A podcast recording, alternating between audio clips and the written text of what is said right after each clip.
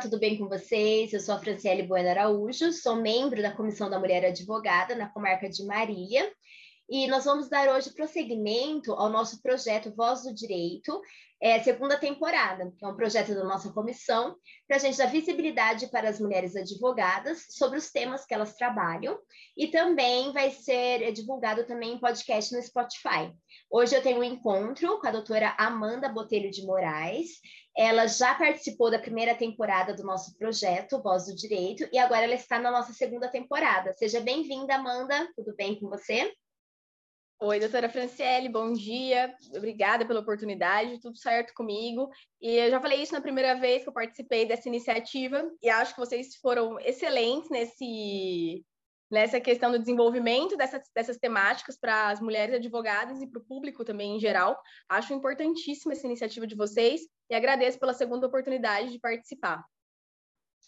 Que ótimo, seja bem-vinda então ao nosso é, projeto. É, vamos começando falando sobre a doutora Amanda. A doutora Amanda Botelho de Moraes, ela é mestranda pela Universidade Federal é, do Paraná, em Curitiba, é, em Direito Tributário. E então, vamos começar falando sobre o que ela poderia dizer sobre por que ela escolheu direito, por que ela escolheu esse curso, é, sobre a atuação dela em direito tributário, por que houve essa escolha, essa decisão, e também sobre o mestrado dela. Pode falar para nós, doutora Amanda. Então, na verdade, a escolha pelo direito se deu em parte pelas questões daquilo que eu era boa, ou seja, eu sempre gostei muito de ler, escrever, redação e leitura sempre estiveram muito presentes na minha vida. Eram as matérias que eu mais gostava na, na escola, de maneira geral. E a par disso, eu sempre fui uma pessoa muito indignada com aquilo que eu via e não gostava ou entendia que não estava certo. Então, assim, eu tenho dois pais também muito ativos nessa questão, dois pais que são formados em direito e que desde a infância eu sempre vi meus pais defendendo aquilo que eles acreditavam ferrenhamente. Então, eu tive esse exemplo em casa de que se nós se uma coisa está errada ou você julga que aquilo é injusto ou enfim, não está como deveria, a gente tem sim que se manifestar e ter voz nessa questão. E aí, por esse exemplo de casa, eu acabei indo para o direito, fiz testes vocacionais na época do vestibular, e todos eles apontavam que cursos na área de humanas, e o direito, no caso, poderia ser uma boa, uma boa opção. E aí, quando eu entrei na faculdade, eu me apaixonei muito, mesmo as matérias que o pessoal reclama, ciência política, ciência econômica, eu adorava todas essas matérias, né? Me julguem. Mas eu adorava tudo isso. E quando eu comecei a ter as matérias práticas também, eu lembro que eu fiz a minha primeira petição no terceiro ano, era uma matéria de processo civil, e a gente tinha que aprender a peticionar. Na hora que eu terminei a petição, eu falei, meu Deus, é isso que eu quero fazer, eu gostei demais. Na hora que eu olhei a redação da petição e eu tinha abordado todos os temas que eu julgava importantes, tinha falado sobre eles, tinha defendido o cliente, do caso hipotético lá que eles passavam para a gente, eu falei, meu Deus, é isso mesmo, gosto muito, enfim. Então foi uma, uma aposta que deu muito certo. Eu gostei muito do curso logo de cara. Então, enfim, é, segui com isso para minha vida, né? E a escolha em direito tributário? Como que Então, foi? a escolha em direito tributário, na verdade, eu acabei passando em dois estágios na época da faculdade. Eu passei para é, ser estagiária na Procuradoria da Fazenda Nacional, em Marília, e depois, na época, eu passei também no escritório de tributário, uma consultoria tributária em Marília. E aí eu acabei ficando na consultoria, porque foi uma aprovação anterior. E assim, aí aconteceu, ou seja, eu ia ter contato com o tributário independente, porque os dois estágios da época da faculdade eram nessa área. É, uma pró-fisco e outra pró-contribuinte. E aí aconteceu de que eu já estava no escritório, eu não queria sair, porque eu gostava muito. Quando eu entrei no escritório também, eu tinha uma chefe é, muito a doutora Tatiana, Tatiane Tomé, e ela era muito muito boa, ela me ensinava muita coisa, eu aprendia muito no dia a dia do escritório, eu gostei já também. Então eu acabou seguindo, acabei seguindo por essa área. Os meus contatos quando eu terminei a faculdade eram do tributário, e aí eu comecei a advocacia e segui. Então, na verdade, foi uma coisa propriamente uma escolha tão consciente, porque a gente acaba tendo o tributário só no quinto ano, né? É uma escolha tardia, na minha visão, que as, que as faculdades optam, porque o tributário é muito complexo e aí ele deveria ser dado a partir do quarto ano, mas em geral eles acabam, o currículo acaba colocando direitos tributários só no quinto ano. E aí os alunos saem um pouco sem bases que eu diria que teria, demoraria um pouco mais para serem formados. Eu acho que o direito tributário deveria ser trabalhado a partir do quarto ano de faculdade. Mas enfim, a gente só vai ter essa matéria lá no final da faculdade e antes disso eu já tinha tido contato, então acabei seguindo. Mas não foi uma escolha assim tão consciente na época, né? Foi as coisas foram surgindo. E hoje, com relação ao seu mestrado, a sua linha de pesquisa, é, o, que, o, que, a doutora poderia falar sobre essa questão é, da, dos direitos das mulheres, né, com relação às questões tributárias e desigualdade de gênero? É, pode pode nos, nos dar as suas opiniões, seus posicionamentos. Então, o meu projeto de pesquisa na área, na linha de é, direitos e democracia, né? E, na verdade, direitos humanos e democracia, na verdade. E pela minha pesquisa, até o momento em que eu estou na pesquisa, é, a gente pode dividir vai, em várias questões tributárias o problema brasileiro. Eu vou falar aqui sobre as principais, pincelando um pouco, sem me aprofundar tanto, mas basicamente o Brasil tem um problema de uma tributação regressiva, ou seja, a gente tem uma tributação de que quem ganha menos paga mais trocando em miúdos, assim, falando mais é, abertamente. E nesse caso, a gente tem um problema com a tributação da renda, que seria, a gente o Brasil tributa a renda a partir de 1.903 reais, ou seja, o GES divulgou uma pesquisa em que o salário mínimo para janeiro de 2022 deveria ser de R$ 5.900, mais ou menos, quase 6.000 reais. Então, para que uma família sobreviva bem, ter, o salário mínimo deveria ser e na base de 6 mil reais, mais ou menos.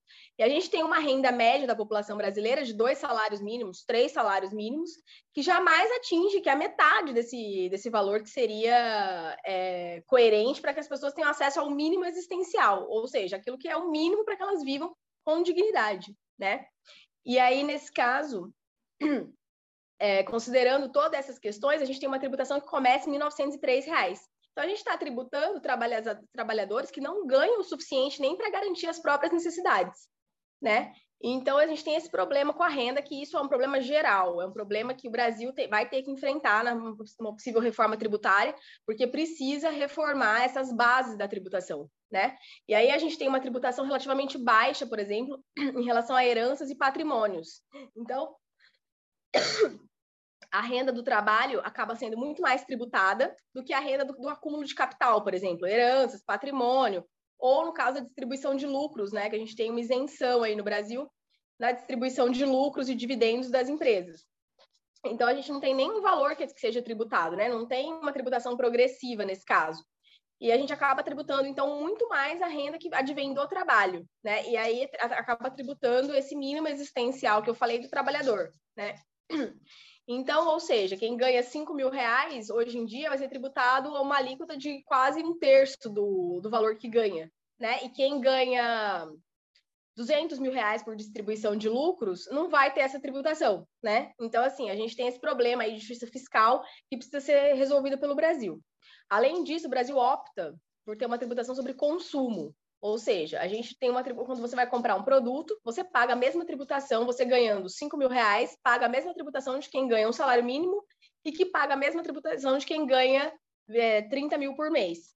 Então a gente não consegue graduar a tributação considerando que ela influi, sobre o preço do produto. Então a gente não consegue separar e, e garantir a capacidade contributiva, até porque a Constituição Federal ela determina no artigo 145, parágrafo 1 que a, o Brasil deve, sempre que possível, a, as espécies tributárias, ou seja, tributo, taxa, todas as, as espécies, contribuições, têm que ser graduadas pelo, pela capacidade contributiva de quem paga. Ou seja, né, a gente deveria graduar essa tributação de quem ganha mais, pague menos. Mas o, o cenário do Brasil é exatamente o oposto disso. E aí, na questão de gênero, a gente pode trazer o seguinte: é, considerando essa tributação pesada sobre consumo e renda, a gente tem uma tributação maior de mulheres né, que estão na base da pirâmide, com ganhos menores do que, em, em, regra, homens ganham, e principalmente mulheres negras, né, porque a gente vai ter aí uma média salarial muito mais baixa de mulheres negras e que acaba sendo tributado pelo Brasil. E aí, a gente vai trazer também questões sociais para isso, né, porque a gente não pode deixar de analisar o retrato social do Brasil, E a gente tem muitas mulheres negras sendo a única renda em casa. São, são mulheres que criam os filhos sozinhas, né? A gente tem aí o abandono parental, né? Porque a gente fala em proibição do aborto no Brasil, mas assim, aquele chamado aborto masculino, ele é permitido, né? O pai simplesmente nem registra os filhos, ou se assume a paternidade em algum grau, ele paga a pensão ali, a hora que ele entende devido, quanto ele acha que, que é possível. E apesar da gente hoje em dia ter mecanismos judiciais para para fazer esse pai participar um pouco mais, a gente sabe que é um desgaste para a mãe muitas vezes e que né, tem ocultação de renda aí. E muitas vezes aquela, aquela parcela da pensão alimentícia, do cuidado com os filhos, acaba não sendo trazida pelos homens, pelos pais. A gente tem mulheres sobrecarregadas nesse cuidado, né, a chamada economia do cuidado, que é uma economia que move bilhões é, de, enfim, move, bilhões ao redor do mundo inteiro e que as mulheres acabam sendo encarregadas disso e que elas não são remuneradas, né? Então a mulher faz o trabalho da cozinheira, da babá, da, de toda assistência em casa, e elas vão fazer isso sozinhas, ou delegando para uma outra mulher que vai vir trabalhar de uma forma precarizada, sem direitos e ganhando pouco também. E mesmo assim com uma tributação alta sobre essa renda. Então, essa tributação, né, na forma como ela é estruturada no Brasil, essa tributação regressiva acaba penalizando muito mais as mulheres, as mulheres mais vulneráveis, né? É, a gente vai ter, então, essa diferença entre tributação de renda e capital, e que vai pesar muito mais sobre essa população vulnerável, né? E aí, essa questão dos mais baixos salários para as mulheres, a falta de oportunidades no mercado de trabalho, tudo isso, a predileção por homens, né? Tudo isso impacta. E, inclusive, vai impactar também o fato de que mulheres têm menos acesso a cargos de liderança, né? Hoje é uma realidade que está em, em, mudança, mas ainda a realidade que a gente tem é que quanto mais uma profissão vai exigindo que a mulher participe, menos tempo ela vai tendo para casa. Ou seja, se essa mulher tem filhos, se essa mulher tem ali um, um, marido exigente, porque a gente sabe que as bases do sistema patriarcal ainda cobram da mulher o cuidado com a casa, com os filhos, ela vai ter menos tempo para se dedicar à carreira. E menos tempo para isso é, é ganhar menos, né? E aí, a partir disso, quando a gente vai subindo nos, nos, degraus das empresas, dos cargos de liderança, a gente vai encontrando cada vez mais homens, né? E menos mulheres. Então, essa sobrecarga feminina, vamos dizer assim, vai gerar um problema ali de uma menor renda e, a par disso, uma tributação maior sobre essa renda menor. Então, a gente pode. E sobre esse consumo, né? Porque mesmo o consumo básico, como a gente já pontuou, traz um problema de tributação, essas mulheres acabam arcando mais com essa com essa tributação incidente sobre os produtos que ela, de básicos que elas podem adquirir, né? Um exemplo disso que foi recentemente trazido foi o caso dos absorventes, né? Que a gente tem uma realidade aí de pobreza menstrual em que mulheres não têm acesso a absorventes de maneira geral, né? E é uma coisa assim, de maneira geral nas classes mais baixas. E é uma coisa absurda, porque você ouve relatos como que substituem por panos, por miolo de pão, uma coisa assim que realmente né, é indigno, é, é, viola, é uma violação do princípio da dignidade da pessoa humana, né? E aí essas mulheres acabam tendo que fazer uso disso para conseguir é, seguir adiante e, e, por exemplo, não serem excluídas totalmente da, da sociedade, da escola e tudo mais, né? E a gente tem, inclusive, pesquisas que dão conta de que as meninas existe uma evasão escolar justamente pelo fato de que as meninas não têm acesso a esses absorventes.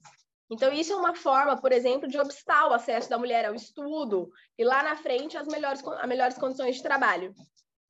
Então, tudo isso pesa, e aí tem uma mudança aí, uma, uma necessidade que se reveja essa tributação sobre, sobre produtos básicos, né? Sobre fralda descartável, sobre o absorvente e sobre vários outros produtos que agora está sendo discutido aí, para que o Estado não interfira naquilo que é mínimo existencial, seja de renda, seja de consumo, né? Porque o Estado precisa preservar essas pessoas e essas, essas pessoas precisam ter chance de, de ter uma renda razoável que permita que elas vivam dignamente. Então, a gente tem esse recorte do Brasil com essa tributação regressiva que acaba penalizando mais a população mais vulnerável, e deveria, inclusive, por princípios constitucionais, ser mais protegida né, pelo Estado. E, então, assim, essa sobrecarga feminina, todo o sistema patriarcal, ele se volta para a mulher para que ela esteja sempre à frente de trabalhos não remunerados, né? Isso compromete muito a renda da mulher e, e que acaba sendo mais tributada por essas questões de regressividade do sistema. É interessante, viu? Principalmente porque nós tivemos muitos avanços, né, com relação aos direitos das mulheres, algumas conquistas, mas mesmo assim a gente ainda está em pé de desigualdade é, como a gente pode perceber no direito tributário. Né? Nós tivemos alguns avanços no direito criminal, com relação à Lei Maria da Penha, feminicídio, alguns avanços também no direito eleitoral, né, constitucional, quando as mulheres passaram a ter direito ao voto, bastante conquistas é, no direito de família e sucessões, mas ainda assim, no direito tributário, a gente ainda está patinando, né? A gente ainda precisa melhorar essa questão, porque isso envolve principalmente é, a questão da, da, dignidade da pessoa humana, né? Da mulher, e também essa questão de desigualdade de gênero envolvendo questão que é o dinheiro, né? Que o dinheiro, infelizmente, é ainda numa sociedade capitalista, ele gera poder, né? Então, o homem tendo mais condições é, e também é, como, como você, a, a doutora mesmo disse, as mulheres tendo essa dificuldade, essa desigualdade maior nessa questão tributária, isso daí também é, influi para que haja essa desigualdade social mesmo, né, de gênero entre mulheres e homens. Então é bem interessante a gente avaliar sobre isso, a gente precisa pensar sobre isso, pesquisar, né, para tentar assim mudar essa realidade né, no direito tributário. Não adianta a gente ter várias reformas tributárias, mas não pensando na mulher também, né? Doutora Amanda, gostaria de deixar uma mensagem para as advogadas, mulheres, né, tributaristas ou de outras áreas também? É, alguma mensagem inspiradora, alguma questão assim? É, à vontade. Não, eu acho que você pontuou muito bem. Todas essas questões falam contra a permanência da mulher no mercado de trabalho. Ela, ela, nos empobrece, né? Porque na sociedade do capital o dinheiro realmente é poder e é o dinheiro que vai garantir acesso a direitos fundamentais, né? Não deveria ser assim, mas infelizmente essa é uma realidade que ainda, né? É, existe. Então, na verdade, para as minhas colegas advogadas, para outras mulheres, eu tenho a dizer que o sistema não nos favorece, né? E nós precisamos principalmente de união, né, da chamada sororidade, que uma mulher é, dê a mão para outra, que a gente consiga se unir, porque é um clichê, mas é verdade. Juntas nós somos mais fortes, né? E aí elogio de novo a iniciativa de vocês aqui para que a gente traga esses assuntos, para que traga a consciência esses assuntos, para que a gente possa mudá-los, né? Tudo aquilo que se ignora, ele não é passível de mudança. Então a gente tem que trazer para para a tona todas essas questões, trazer assim, né, à luz e, cons e, cons e conseguir discuti-los. É, a reforma tributária no Brasil ela é necessária e é uma reforma não só de simplificação do sistema, mas ela precisa ser uma reforma de base, ou seja, uma reforma de estruturas, justamente para que a gente possa corrigir essas distorções, né? E todo mundo, de maneira geral, todos os trabalhadores no Brasil são atingidos por, essa, por esses problemas sistêmicos, mas na base da pirâmide estão mulheres, né? São justamente mulheres mais empobrecidas por todas essas questões que a gente levantou aqui. Então, o sistema regressivo acaba pesando, pesa sobre todo mundo, mas pesa mais sobre essas mulheres. Então, eu tenho a dizer que a gente precisa se unir, discutir esses assuntos, trazer à tona e ajudemos umas às outras, sempre em união. Isso aí. Doutora Amanda, encerramos a nossa entrevista. É, muito obrigada pela participação, pela segunda vez, né? Espero que tenhamos mais encontros. É, agradeço é, por estar aqui disponível, né? Disposta é, para esse nosso projeto. Agradeço também a atenção de todos que estão nos assistindo e nos ouvindo, né? No podcast. Muito obrigada. Até mais.